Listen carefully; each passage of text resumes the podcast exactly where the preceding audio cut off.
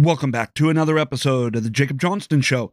There's no programming notes or special announcements up front, so let's go ahead and dive on in. So, predictably, yesterday, all the news coverage, all the articles, all of the news programming was all about Tuesday's election results.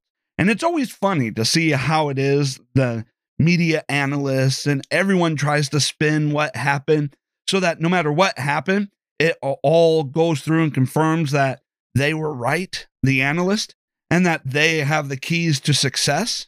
And we'll get into that here in just a moment. But first, I do want to say something about the Republican Party, and I'm noticing something interesting. Something has been changing. Now, whether it was a result of the Trump administration, which gave some Republicans a backbone, or if it's because we've gotten rid of so many of the old guard and got in new people that seem to understand what is going on, that have more ability to stand up and fight back against the left. And as you know, we got the Let's Go Brandon that is going on and has no sign of letting up. And it's being embraced by some people in the Republican Party that you would never really expect it because they seem so uptight and so proper that they would never actually get in on the Let's Go Brandon. And then now we are seeing them on the campaign trail saying, Let's go, Brandon you know, such as Ted Cruz and videos with people, or saying, let's go, Brandon, on the floor of the house, or wearing let's go, Brandon masks. Well, now you have Governor Ron DeSantis of Florida calling it the Brandon administration. Yes, so he's not even calling it the Biden administration anymore. He's calling it the Brandon administration. Now, I know that if the phrase was left as F Joe Biden, that the Republicans wouldn't get in on it. It's too unprofessional, but the whole sanitizing of it to let's go Brandon, which thanks ironically to the left wing media for giving us that sanitized phrase, let's go Brandon, as they tried to cover up for the crowd that goes F Joe Biden and allows for a lot of Republicans in elected office to be able to express the sentiment of the rest of the country without the unprofessional look of cursing on camera, which, by the way, the media would have to bleep out or cut away from or, you know, whatever. But by being able to sanitize it like this, a lot of the Republicans are able to now come out and say what the rest of the country is saying in the sanitized way. And so I find it interesting. Now, there are some people going off and saying that with Ron DeSantis, coming out and calling it the Brandon administration, that it's an unofficial start to his 2024 campaign. Now, I have no idea whether Ron DeSantis is going to run. I'm sure there's some of that depends on if Trump is going to run. And I know if Trump runs, a bunch of anti Trump Republicans are going to try and run against him and they're going to lose. And so we see everyone trying to set up who is and isn't going to run in the 2024 election. And it's like, you know, we haven't even gotten to the 2022 midterms. Can we wait until we get past the midterms before we start talking about the 2024 election? And they're even coming out with polls right now that says half of Republicans, right-leaning independents think Trump has best chance to win in 2024. Now, I don't disagree with this poll. You know, you take a look around and there's a lot of reasons why a lot of people would think that Trump has the best chance to win.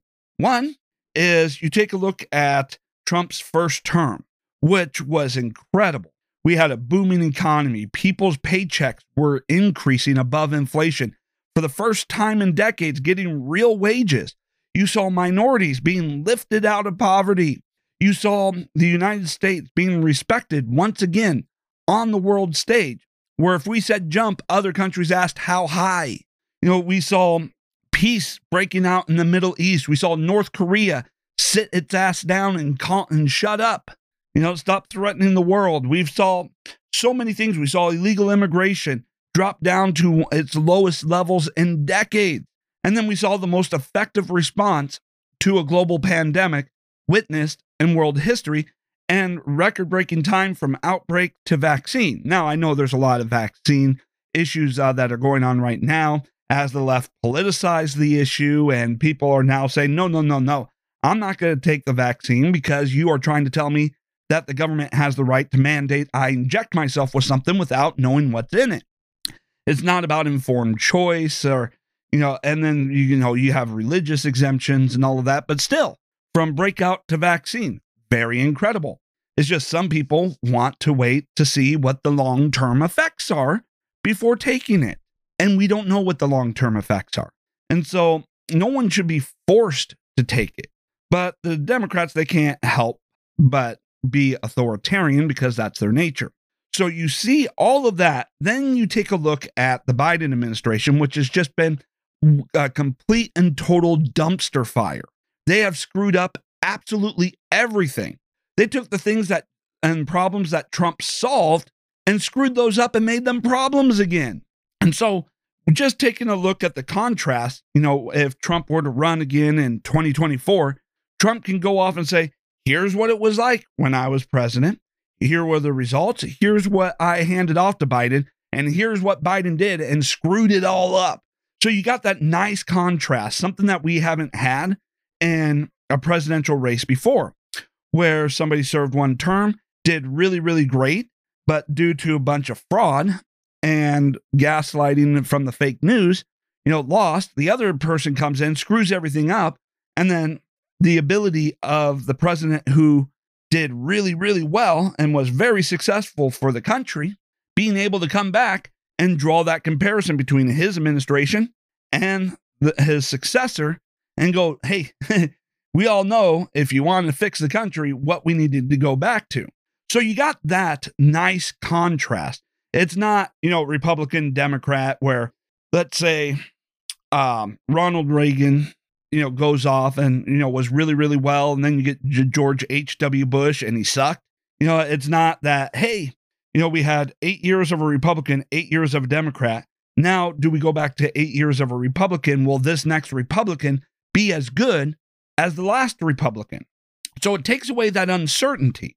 And then when you throw on top of that, ha- over half the country not believing that Biden is the constitutionally legitimate president, that the election was riffed with fraud and that our votes were overridden by fraud, you know, ballot stuffing, fraudulent votes, and all that. We take a look at it being Trump's second term, where he wouldn't have to worry about reelection. We also take a look at that and we go, well, you know, we take uh, Trump, you know, wouldn't have to go for reelection. Therefore, he's going to go nuclear on the swamp.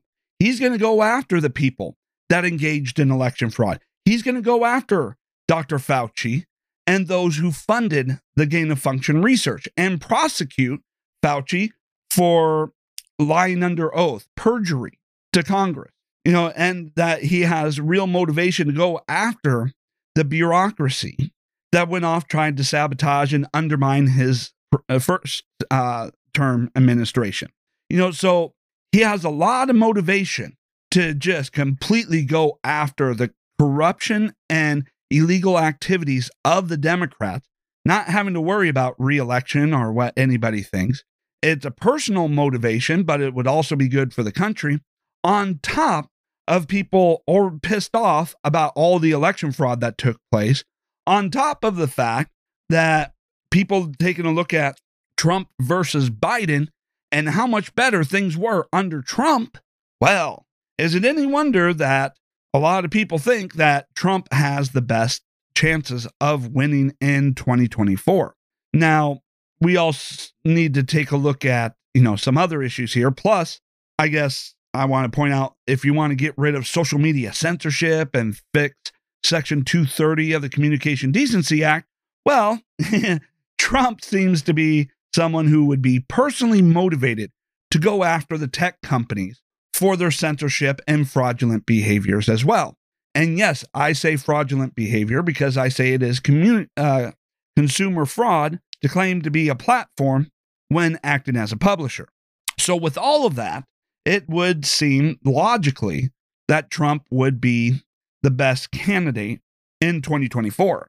Now, what actually happens I don't know. It depends on who's all running. Can we get someone who is, you know, you know, would do even more than Trump? I don't know. I know the media is going to go off and try and spin it. You know, they're going to do their normal attacks. It doesn't really matter who runs. The media is going to try and claim that person is toxic. If someone gets the nomination other than Trump, the media is going to say that person is even worse than Trump.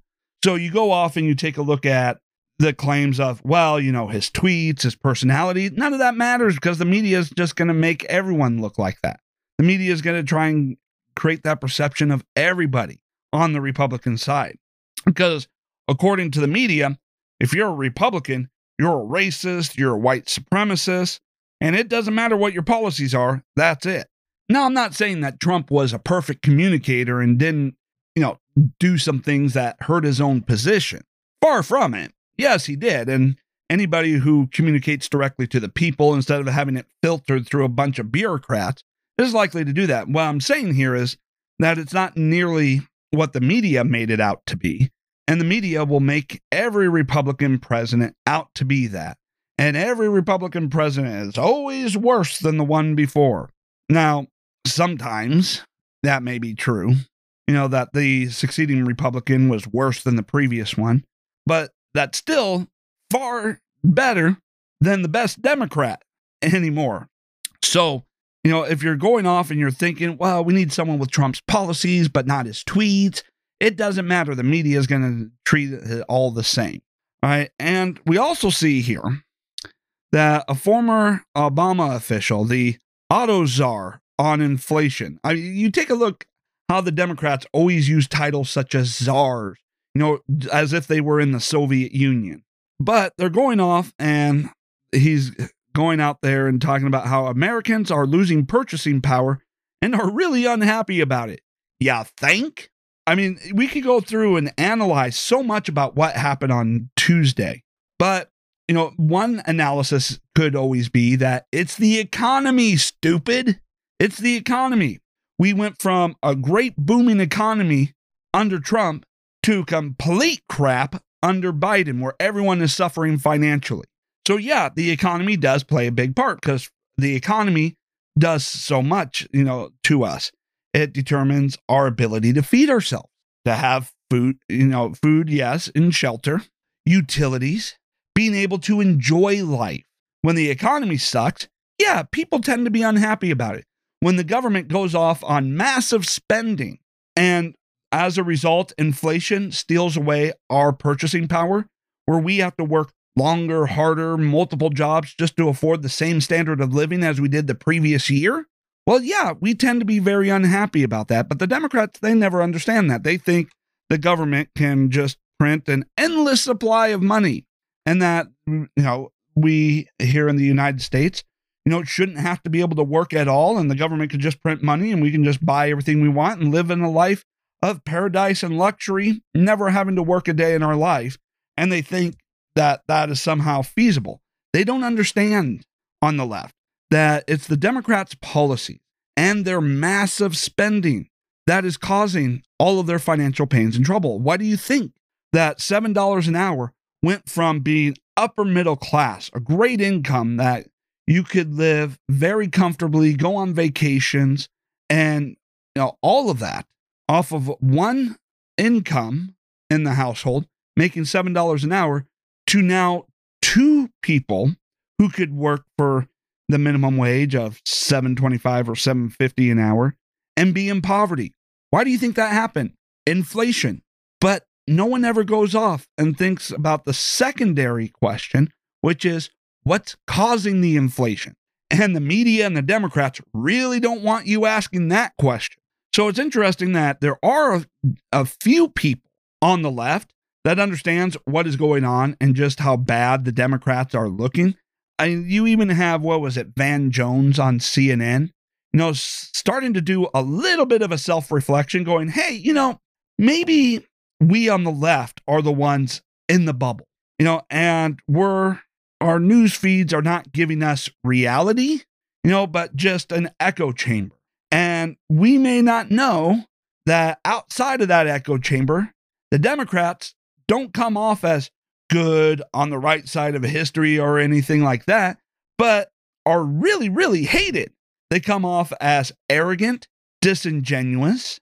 They're they are insulting, they are, you know, incredibly, horribly racist. You know, so he starts trying to do a little bit of a self reflection that the rest of the media won't do. But we know what's going on. Yeah, he'll he'll go off and give that side, but will that change how he goes about uh, reporting or how his eh, media coverage of a particular event or issue? No, probably not. I mean, I, I mean, we can go off and talk about it. How he's every so often wakes up for about ten seconds and then goes back into a, his mindless slumber of, oh, the Republican did something. Uh, it's racist. It really hurts my feelings. I gotta cry because it's so horribly racist. Uh, well, what'd they do? Uh, I can't really explain or talk about it. It just really hurt my feelings. You know, he, he's an actor, you know, but every so often he pretends like he wakes up and has a moment of clarity or self reflection. But that moment will pass. I mean, you go through and you take a look at him today, and I'm sure he's back to completely oblivious and all in on the echo chamber. So, I mean, it, it just kind of goes to show that maybe some people on the left have the capacity to understand what is going on or just how bad the Democrat Party looks to everybody, as well as how bad their policies are. They just don't care. They don't care what we, the American people, want. They don't care how left wing policies actually impact the American people because Democrat policies are all about government control, about increasing government power. It's the ability to dictate to you in order to feed the ego of those in government feeling they are superior and better than everyone, and those in the media who, because they're on TV, feel superior to everyone. Now, on the flip side, if you're a Republican, you're looking at Tuesday and you're going, yes, this is great. And you may be tempted to overhype what is going on here. I mean, I take a look at article titles uh, such as from the Daily Wire Republicans primed to comfortably take back Congress in 2022 after Democrats' election disaster. Okay, but if we were to go through and take a look at midterm elections, they're always bad for the incumbent in the White House whether that was Ronald Reagan, who, you know, uh, as a result of midterm elections, didn't have favorable outcomes towards him, uh, whether that was Bill Clinton, George W. Bush, Obama's midterm results were horrible for him, or Trump. I mean, you go through and you take a look at all of that. Now, getting a one term president is very rare. So, this could be election cycles that break norms or break historical patterns, yes, but we also take a look at the amount of fraud it took for them to get Trump out of the White House. But we go through and we take a look at the House, where the Democrats have the smallest of majorities. You know, what is it? Uh, eight seats, 10 seats that they have as their majority. I mean, it doesn't really take a whole lot to disrupt the Democrats' majority in the House given their slim majorities and how bad midterms are for the incumbent in the White House.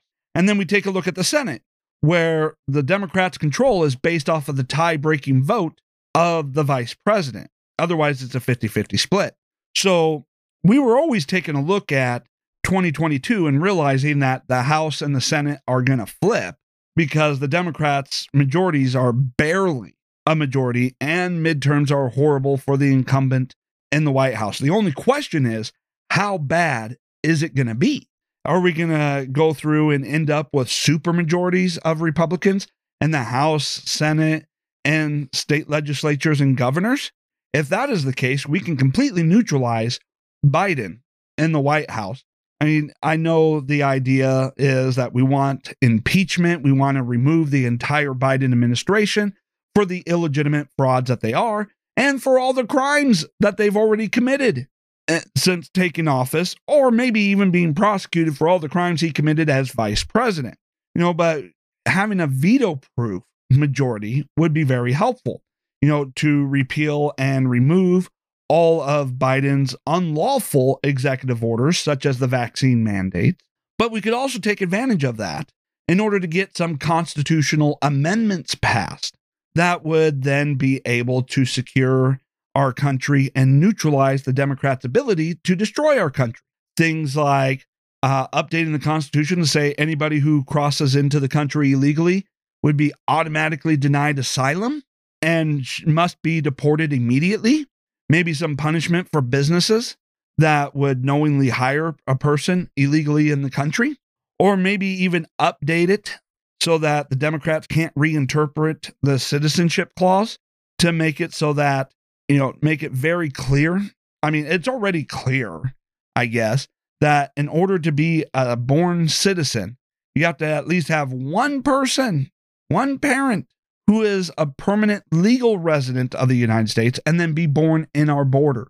Now, the Democrats have reinterpreted that. So, providing an amendment to make it crystal clear and make it so that the Democrats can't reinterpret it to, you know, anybody who crosses the border illegally and pops out a kid and that kid becomes a citizen. That is not what the Constitution says, but the Democrats have gone through to reinterpret it that way.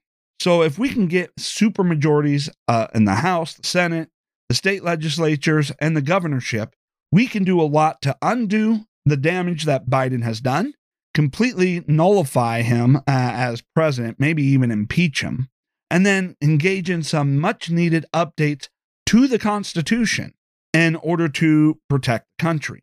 Now, we also go through and we take a look at just how bad it was for the Democrats and why it is that Republicans are going off and celebrating. For instance, Republican truck driver who spent $153 on campaign locked in tight race with New Jersey Democrat Senate president. The article reads A Republican truck driver who reportedly spent next to nothing on his campaign is within spitting distance of ousting one of New Jersey's most powerful Democratic uh, politicians. Steve Sweeney, Democrat West uh, Deptford, has been New Jersey's state president since 2010 and has served in the state Senate since 2002, with 99.37% of precincts reporting in New Jersey's 3rd District. Sweeney trails Republican Edward Durr, a commercial truck driver who reportedly spent just $153 on his own campaign. Now, I get it. As a Republican, this is not only funny, but a sign of just how bad the Democrats are doing. I, I haven't checked uh, any updates here since then just to see, you know, what the final outcome was.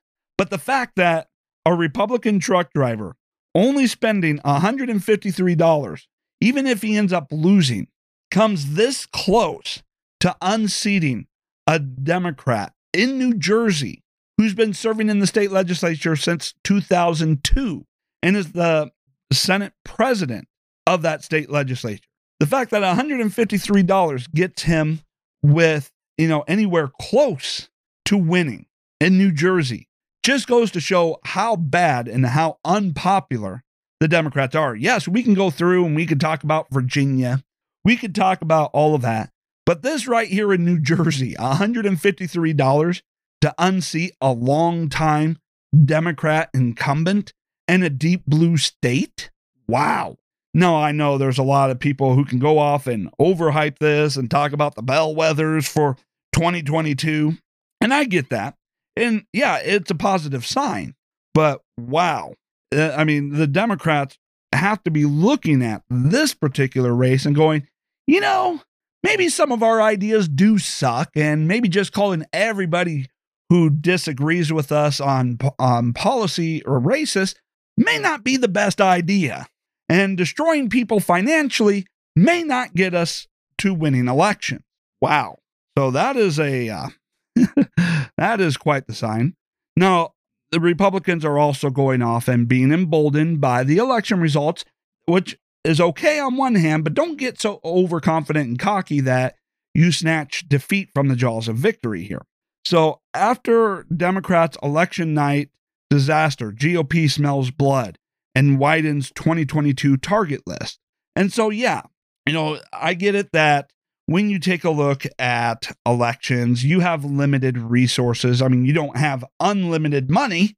So you try to go off and target the the opponents that would be easiest to defeat. Right, the ones that you think you can easily knock off and you know be to be able to take control of the Senate or take control of the House.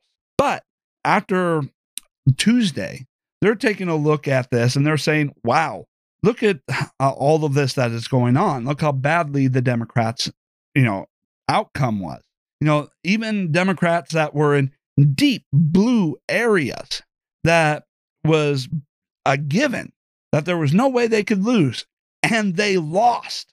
Well, that just means that more Democrats are vulnerable than we initially thought. And so now we're going to compete in those races as well. Now, on the one hand, I want to say you should be competing in every race. Try and challenge every Democrat, no matter how blue or purple the area is. But I understand limited resources. So the fact that they're going off and they're seeing what is going on and expanding their list of what Democrats they think are vulnerable enough to go after is encouraging. But then you get into the article itself, and it goes on here and says the target list is a whopping 70 seats with 13 new targets being added. And this is the National Republican Congressional Committee, the NRCC. Just 70 seats? Really? That, that that's all you're targeting? I mean, you go through and you take a look at the House and you would figure that there would be more seats there. But between the House and the Senate, they're figuring only 70 seats. And that's and that's the widened list, the updated list with 13 new targets. I I just thought and hoped that it would be a little more ambitious than that. Just a little bit. You know, maybe, you know, for two thirds supermajority in the House and supermajorities in the Senate with a comfortable lead. I'd say you would want at least 70 seats in the Senate. You know, that way when you get, you have, a, you know, some margin for the squish and the RINOs and a comfortable, mm, you know, two thirds plus an addition for all the RINOs in the House so that you can still get things done, even though the RINOs will be out there voting against you. All right. Now, Joe Manchin, I it is pretty horrible that we on the Republican side have to rely on a Democrat like Joe Manchin to stop and block the Democrats' toxic agenda for the country, along with Kyrsten Sinema. And we take a look at this, right? And right now, the reconciliation bill is being held up by Joe Manchin. And the Democrats are have been trying to apply a lot of pressure to Joe Manchin. And he's come out and said, "No, I'm not going to vote for this unless I'm able to fully see what's in it and how it's going to impact the country." Now, with Joe Manchin, he comes from a red state, and I've I have a hard time figuring out how a red state elects a Democrat. But, you know, whatever. You know, it, I guess it happens. And so we see Joe Manchin going out there and he's been stalling. I'm guessing he was waiting to see what the results of the elections were before deciding which way to go. So he was stalling, not willing to commit to anything, kind of swinging back and forth, you know, just wanting to see how the election results came out. If the Democrats won and won handedly, I'm sure Joe Manchin would have came out and supported the reconciliation, the build back better, which is horribly named because it's not build back better, it's destroy the country. He probably would have came out and supported.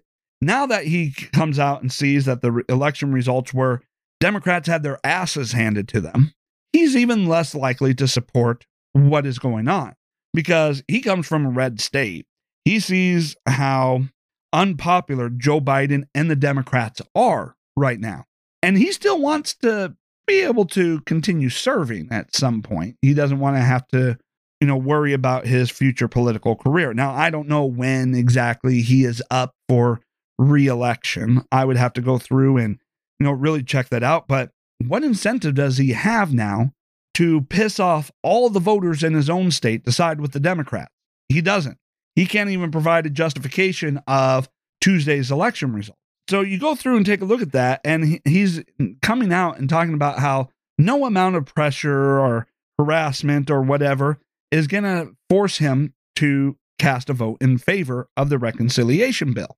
That it must first meet with his approval or his standard or, you know, be written in such a way that he could support it. Now, we could also take a look at this that this has nothing to do with any moral stand or being a decent uh, Democrat, but instead realizing that, hey, he actually has a lot of power and authority to dictate what would go into a reconciliation bill just by refusing to vote for it until he gets what he wants. On the flip side, I believe it uh, is Kyrsten Sinema. Uh, her refusal to come out and support some of the Democrats' initiatives has resulted in the far left really going after and harassing her, even to the point of not just following her into the bathroom, but now crashed and ruined her daughter's wedding. Think about that. Her daughter was getting married, and a bunch of leftists showed up and decided they were going to ruin the wedding, trash the wedding as payback for Sinema not getting on board with the far left agenda. The reconciliation bill, the Corrupt Politicians Act, and a few more. So they go off and they decide the great idea here is we're going to destroy your daughter's wedding. Your daughter, which has nothing to do with this, but we're going to harass your entire family if you don't do this. Now, there's part of me here that is thinking, yes, yes, leftists, keep doing that. Keep doing that. And here's why. Think about this the Democrats' control of the Senate is based off of the vice president's tie breaking vote. Now, if the far left continues to massively harass Manchin and Sinema, right, just continue harassing them, dis- disrupting uh, not just their lives, but the lives of their family. What would happen with Manchin or Sinema if just one of them got fed up with the far left, fed up with the toxic nature of the Democrat Party, and suddenly decided, you know what? I'm switching party affiliation. What would happen if Manchin or Sinema, just one of them, crossed over to the Republican Party, flipping the Senate into the one vote majority of the Republicans? Hmm. Now, do I think that's going to happen? I don't know. I am not, not Nostradamus. I have no special inside information, but I could just see or like to think about what that would mean if they actually did that, which would completely end the Biden administration altogether. Complete lame duck. And the more they harass Manchin and Sinema, and the more the country continues to, you know, revolt against the Biden administration and the Democrats, the more the polls show that over 70%, nearly two, nearly three fourths of the country, saying that this country is headed in the wrong direction. As Biden's approval ratings continue to tank because of the disastrous job that he is doing, and you take that on top of the far left's unending harassment on Manchin and on Sinema, that they may have more and more incentive to cross over, to switch party affiliate hey, you know what? It is fun to think about that. I have no idea if it's ever going to happen, but uh, it is fun to think about.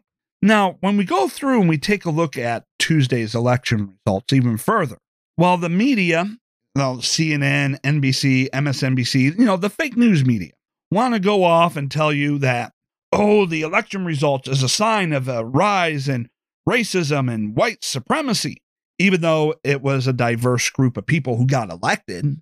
You know, they, they want to go off and talk about the first black person who got elected to a to this particular position in that state or this state, that state, and whatever, only if it's a Democrat. Finding out that the first black lieutenant governor was elected in Virginia doesn't matter. That's still a sign of a rise in racism and white supremacy because, you know, you can always count on white supremacists to vote for black candidates and help black candidates win. I'm not sure how that logic works, but in left wing media, that logic works. Or the first Hispanic attorney general. Uh, it, it, you get that in there, and somehow they always ignore uh, the first, you know, minority elected to this position if that minority is a Republican. And but they'll proudly report it if that person was a Democrat to try and claim that the Democrat Party is the party of diversity and inclusion, when really they're a bunch of hateful racists. Now, they want to go off and spin that, but They want to ignore maybe some of the real issues that determine the outcome of the election, such as all the school board races. You know, we take a look at everything that has gone on in the schools. Now that parents had the opportunity to hear what the teachers were saying over Zoom from the schools being shut down as a result of the coronavirus, parents being outraged that their kids are being told to hate each other based off of the color of their skin, being told that the country is, I know, I know, I'm not going to edit out me dropping my pen. But, anyways, being told that, that if you're of this skin color, you are guilty of anything anyone has ever done with your skin color. But if you're of another skin color, you bear no responsibility for anything anybody else with your skin color has done. And pushing the transgender movement to the point where sexual assaults are being covered up by the school board. If the assaulter identifies as transgender or gender non binary or part of the LGBTQ whatever community, you know, then seeing the school board cover that up or the school board telling parents, shut up, you have no say in how your kids are raised and the education they get. You know, you're not allowed to speak, trying to harass and intimidate parents, speaking out at school boards concerned over what the school is doing and teaching. And then you find out that the school boards, or at least the sc- schools and teachers, are doing things such as gender unicorn worksheets, a questionnaire handed out by a teacher who found it as a teaching tool from the Trans Student Education Resource website, asked students in 10th grade classes at Olathe East High School to declare their gender identity, expression, assigned sex, and sexual and emotional preferences. Yes, a questionnaire to ask 10th graders, how do you identify your gender? Well, you, you don't identify. Your gender is determined by your biology. But starting to ask students about their sexual and emotional preferences, who they want to sleep with and have sex with, you know, I mean, this type of crap, this is what gets parents really ticked off. And this does provide a brief clarity for the media, where they're afraid that the uh, that the Republicans are going to be seen as the party of parents. Now, if they get seen as the party of parents, it, it is the Democrats know that they're over, you know, because uh, parents versus single or childless adults, the single and childless adults are far fewer than parents. And seeing what the schools are doing, what they are teaching, the hateful, disgusting filth that is being promoted in the schools, well, that may have gone a long ways towards motivating the outcome of this election, not white supremacy, not racism. You know, and we see this all the time in elections where the Democrats lose and their entire campaign was look at my skin color and or if it's a white Democrat, oh, I'm the only non racist running in this election. And they always try to just run a campaign that is just about accusing their opponents of being racist and uh, homophobic and all of that. Whereas Republicans, when they run for election, they run on actual issues, on the substance of the issues, on the concerns of the constituency. Now, yes, sometimes the Democrats do win because of, you know, the fake news and the online censorship and, you know, all of that, you know, the people who are just low information voters, you know, who don't have a clue what's going on. Or they're just so mindless, they just vote Democrat and they don't have any idea what the issues are. But when the race does get defined as the issue, Republicans win. Now, I know one of the analysis about Virginia is, you know, Trump, you know, uh, did Virginia win because Trump wasn't involved in it or, you know, because Trump came out and endorsed him? Everyone's trying to figure out how Trump played a part in Virginia. Now, here's my analysis because I know Trump didn't go in and campaign very hard. Now, whether that's because he didn't really have a whole lot of belief in the Republican candidate or if it's because of other issues, such as marketing intelligence. I mean, when you go off and you take a look at an endorsement from Trump, in some areas of the country, it will be very helpful. In other areas, not so much. Just like when you take a look at Obama going around and trying to help and campaign for Democrats. In some areas of the country, that really is helpful for the Democrats. In other areas of the country, that is very damaging and campaign suicide. You got to know the audience. You got to know the audience here. And so, if Obama were to go into a deep red state and campaign for a Democrat, that Democrat is sure to, you know, lose right then and there. If a Republican president goes into a deep blue state and campaigns for a Republican, well, that likely is going to kill that Republican's campaign. But then we take a look at what happened in Virginia, which I think is the smart marketing strategy. You know, because Virginia is not very much a, you know, Trump state, you know, a pro Trump or filled with a bunch of Trump supporters. I mean, we know it is what it is. And so we take a look at the marketing that and the campaign that Trump did go off to help with. He gave the endorsement. The Republican accepted the endorsement, but didn't really do a whole lot in talking about Trump. He didn't make the campaign about Trump and Trump's endorsement of him. Trump did ha- hold a, an event.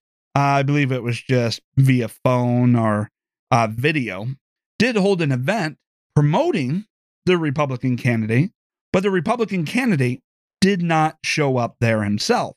So he got the Trump endorsement. He got Trump, you know, coming in and motivating, you know, the Trump supporters in that state, but was able to also then, you know, keep a slight bit of a distance, which was really smart because you got Trump motivating and rallying up the Trump supporters in that state, but was able to make it so that your opponent can't make Trump the issue of the election, you know, by not actually participating in that event. So it's a new way that I see of marketing. If you're, you know, the former Republican president and you're wanting to go off and help a Republican candidate in a state that is deep blue, in which you campaigning together would be hurtful to that Republican because it's a very deep blue state. So instead of going off and campaigning together, they held separate events, somewhat keeping their distance so that they could get the Trump voters without turning off the anti Trumpers in a deep blue state. And so well, people trying to go off and, now and do an analysis this is a new way to campaign post Trump where you somewhat accept it, but you don't go all in, you know, Trumpian. I just see this as hey, this was just a smart marketing strategy. You got the Trump supporters without alienating the anti Trump. You took away the ammunition in a deep blue state of associating the Republican candidate with Trump and trying to make Trump the issue uh, versus the actual real issue. So, I mean, that's just kind of my analysis there of how Trump, you know, was able to go in and help in a deep blue state without making the campaign about him. How he was able to go off and do separate campaigning from the Republican candidate's campaign. And I believe that is the true model to be going forward. If you're in a Republican area with a lot of Trump supporters, yes, Trump should be out there on the campaign sharing a stage with you. But if you're in a deep blue area that is full of a bunch of anti-Trump, then you do the then you keep the campaign separate from Trump. Trump can still come in, motivate the Trump supporters that are in the state without being directly associated with the campaign that would turn away the anti Trump. So I, I, see that as kind of the model, which is really, in essence, when you take a look at it, it just means know your audience. You know, don't bring in someone that the audience for that particular area would have a negative reaction to. I, I, it's just marketing. Know your audience and how to market to that audience. You know, the Democrats haven't figured that out as they keep bringing Obama out to certain areas that are very anti Obama. Now, of course, the Democrats, you know, having control of the House, having control of the Senate, and the fraudulent control of the White House, remarkably still can't get much done. Uh, for whatever reason, in uh, the post Trump era, the Borg hive mind that has defined the Democrat Party has broken down they're not able to come together cohesively like they used to because you got, you know, the far left, which is being labeled as the never enough caucus, you know, wants to go much further than what the country would actually allow. And the long-term Democrats realize this. You know that we can't go too overboard. And so there's a lot of infighting that is going around here between those who are in areas where you could just put a D on a glass of water and get elected versus those who actually have to compete to get elected. And they don't have enough of a majority to provide safe cover for those who have to compete for reelection and still be able to get things done. And so there's a lot of infighting, and now there's uh, being labeled the never enough caucus. And so Democrats are getting in their own way. And it's interesting as some of the Democrats are trying to beg the Republicans to vote with the Democrats on a particular bill or a particular issue in order to be able to get it passed. And the Republicans, let's face it, they have no incentive whatsoever to help the Democrats pass the agenda of the Democrat Party, especially when the Democrats keep coming out and calling all of the Republicans evil, racist, and white supremacists, horrible, garbage people that want to put y'all back in chains, right? So they keep calling, trashing over the Republican Party, you know, trashing their character because the Democrats can't debate ideas. And then the Democrats, unable to come together and agreement and get anything done, are now coming to the Republicans going, hey, can you help us? By the way, I know you're a horrible, evil, racist, white supremacist, but can you piss off your own constituency to help us get this thing passed? And luckily, though, the Republicans so far are saying, eh, we have no incentive to help you. We're just going to sit back here. And if you want to pass this disastrous reconciliation bill, you're going to have to do so all by yourself, which means each one of your members are going to have to be on the record on how they voted. And the Democrats, they don't want to be on the record of how they voted. They want cover. They want some of their uh, members to have cover to be able to say they voted against something that they know is going to be unpopular in their state and so forth. And the Republicans are just not giving them that cover. And so the Democrats are getting, understandably, frustrated. They can't agree. And the Republicans are like, hey, you want to raise the debt ceiling? You're going to have to do that yourself. You know, and which is a very hard vote for them to take, you know, uh, you know, on a party line vote. If it's bipartisan vote, then it's easy to sell. You know, it's easy to get away with. Hey, you know, this was bipartisan. We both agreed that this needed to be done. If it's done only on a party line vote, well, how that reflects on the campaign trail as inflation continues to go up, as people's purchasing power continues to decrease, as the economy gets devastated, is not the result of both parties. It's all on the backs of the Democrats, and they know it which is why they're begging Republicans to help vote with them so they can say it's bipartisan so they don't have responsibility for the outcome. Now, whether Republican RINOs like Mitt Romney and such are going to cross over and help the Democrats, I don't know. But right now, Mitch McConnell's stance should be for all of the disastrous bills that the Democrats want to pass is you want to do it? You're going to do it without a single Republican vote. That way, it's not bipartisan, it's all on you for the disastrous result. Now, moving on away from the election coverage, I do want to point out that the Rittenhouse trial is going on. And I know we all know what actually happened that the media false narrative that he went out there and committed murder. I mean, he was engaged in self defense and he was only trying to help in a community that was being ravaged by left wing violence and riots. You know, he was attacked after putting out a dumpster fire and that he had to defend himself.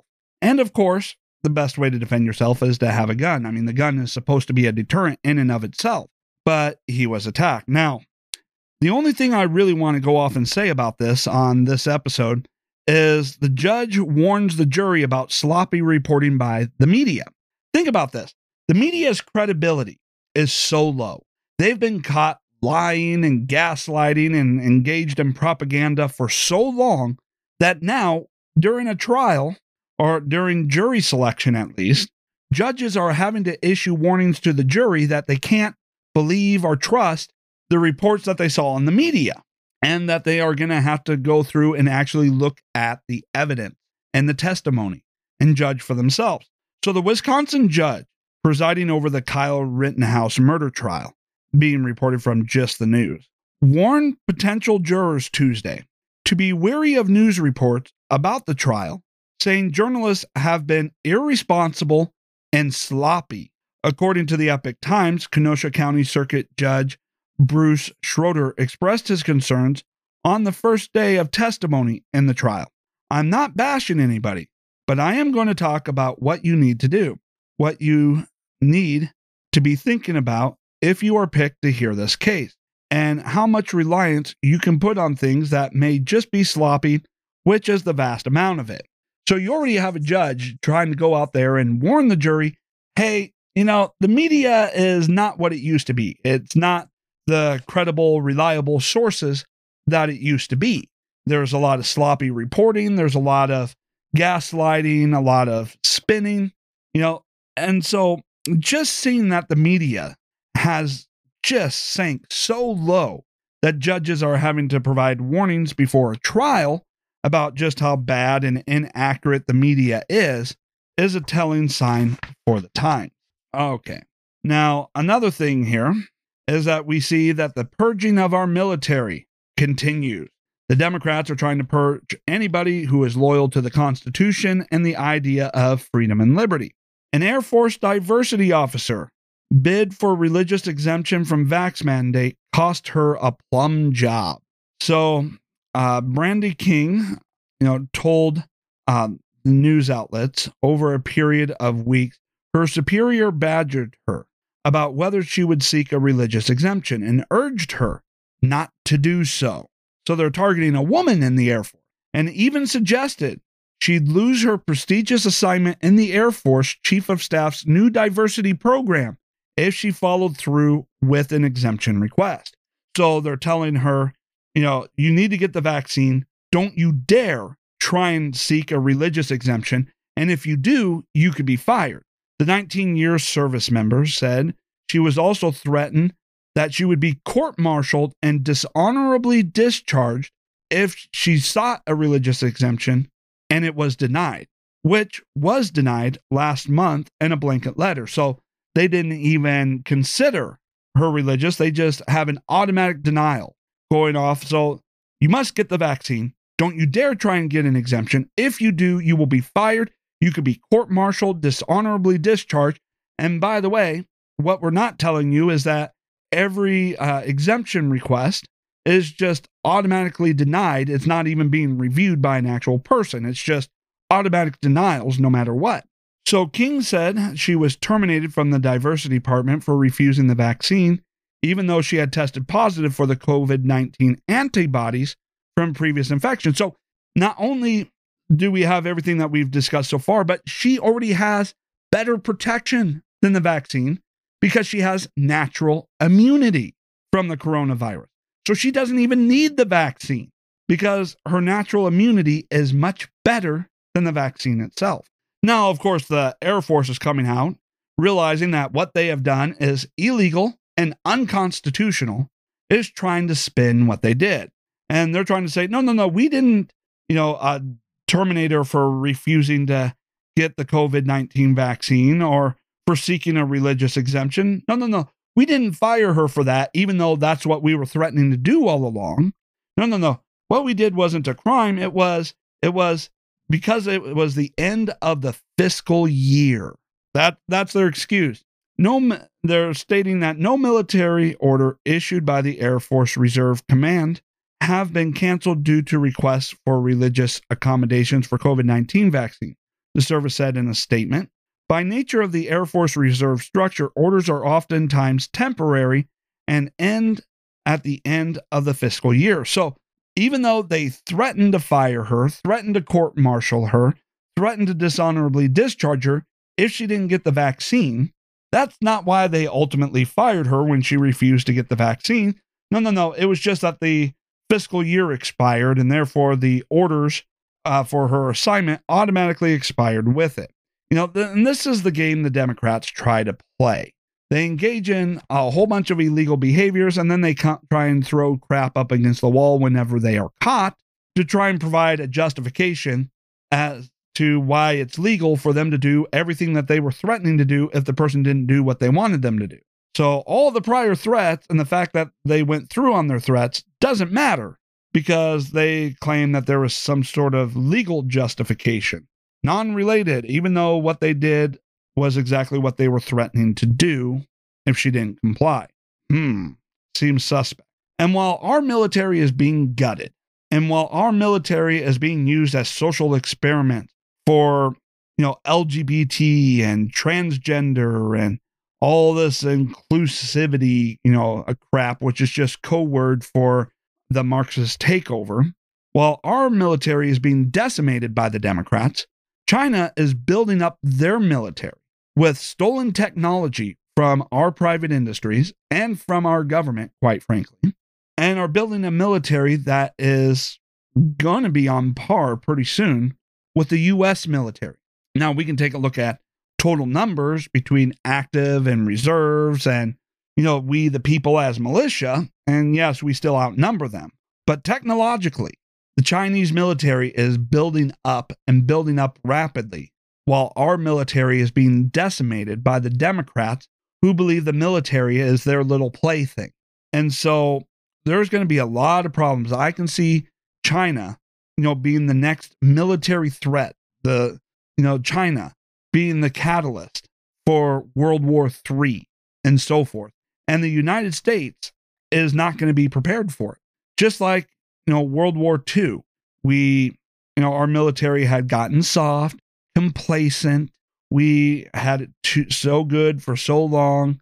They weren't really doing anything. And then we were completely unprepared for getting attacked at Pearl Harbor. And because our military had been so weakened, so gutted, even though we ended up entering the war, we got our butts handed to us in the first year of that war because we didn't have the military capability. It took us time to get the manufacturing up, the equipment built, the tanks built, and all of that, and to get it shipped overseas. Now, once we had everything built up and ramped up and everything, the war turned around and we kicked ass and took names. But it was the fact that our military had been pretty much weakened, ignored, and, and gone soft that allowed for that first year of World War II and the surprise attack to go so bad. Now, luckily, we were able to turn it around. But it is really, really shocking. It is really disgusting to see that while China is building up their military forces and are starting to build a world class military, that the Democrats are destroying our military, weakening the country, which I guess is on par with everything else about the Democrat Party, their hate America agenda. The Democrats would be celebrating if our country was overthrown. The Constitution was overthrown, our government was overthrown, and you know, and we got to, uh, and they got to install a China like government, a North Korea like government, where they had ultimate power. The Democrats would be celebrating the collapse of the United States because they hate the country, because they hate liberty and freedom, because they want to be able to dictate to everybody every aspect of their life. You know, they crave all of that power and control. So yeah, just add that on to all the other treasonous activities that the Democrats have been engaged in to purposely collapse and destroy the country. All right, so that's it uh, for this episode. I'd like to thank you so much for listening in. Uh, don't forget to leave me a rating and review. Share this around on social media, wherever it's not censored. And I will be back again soon.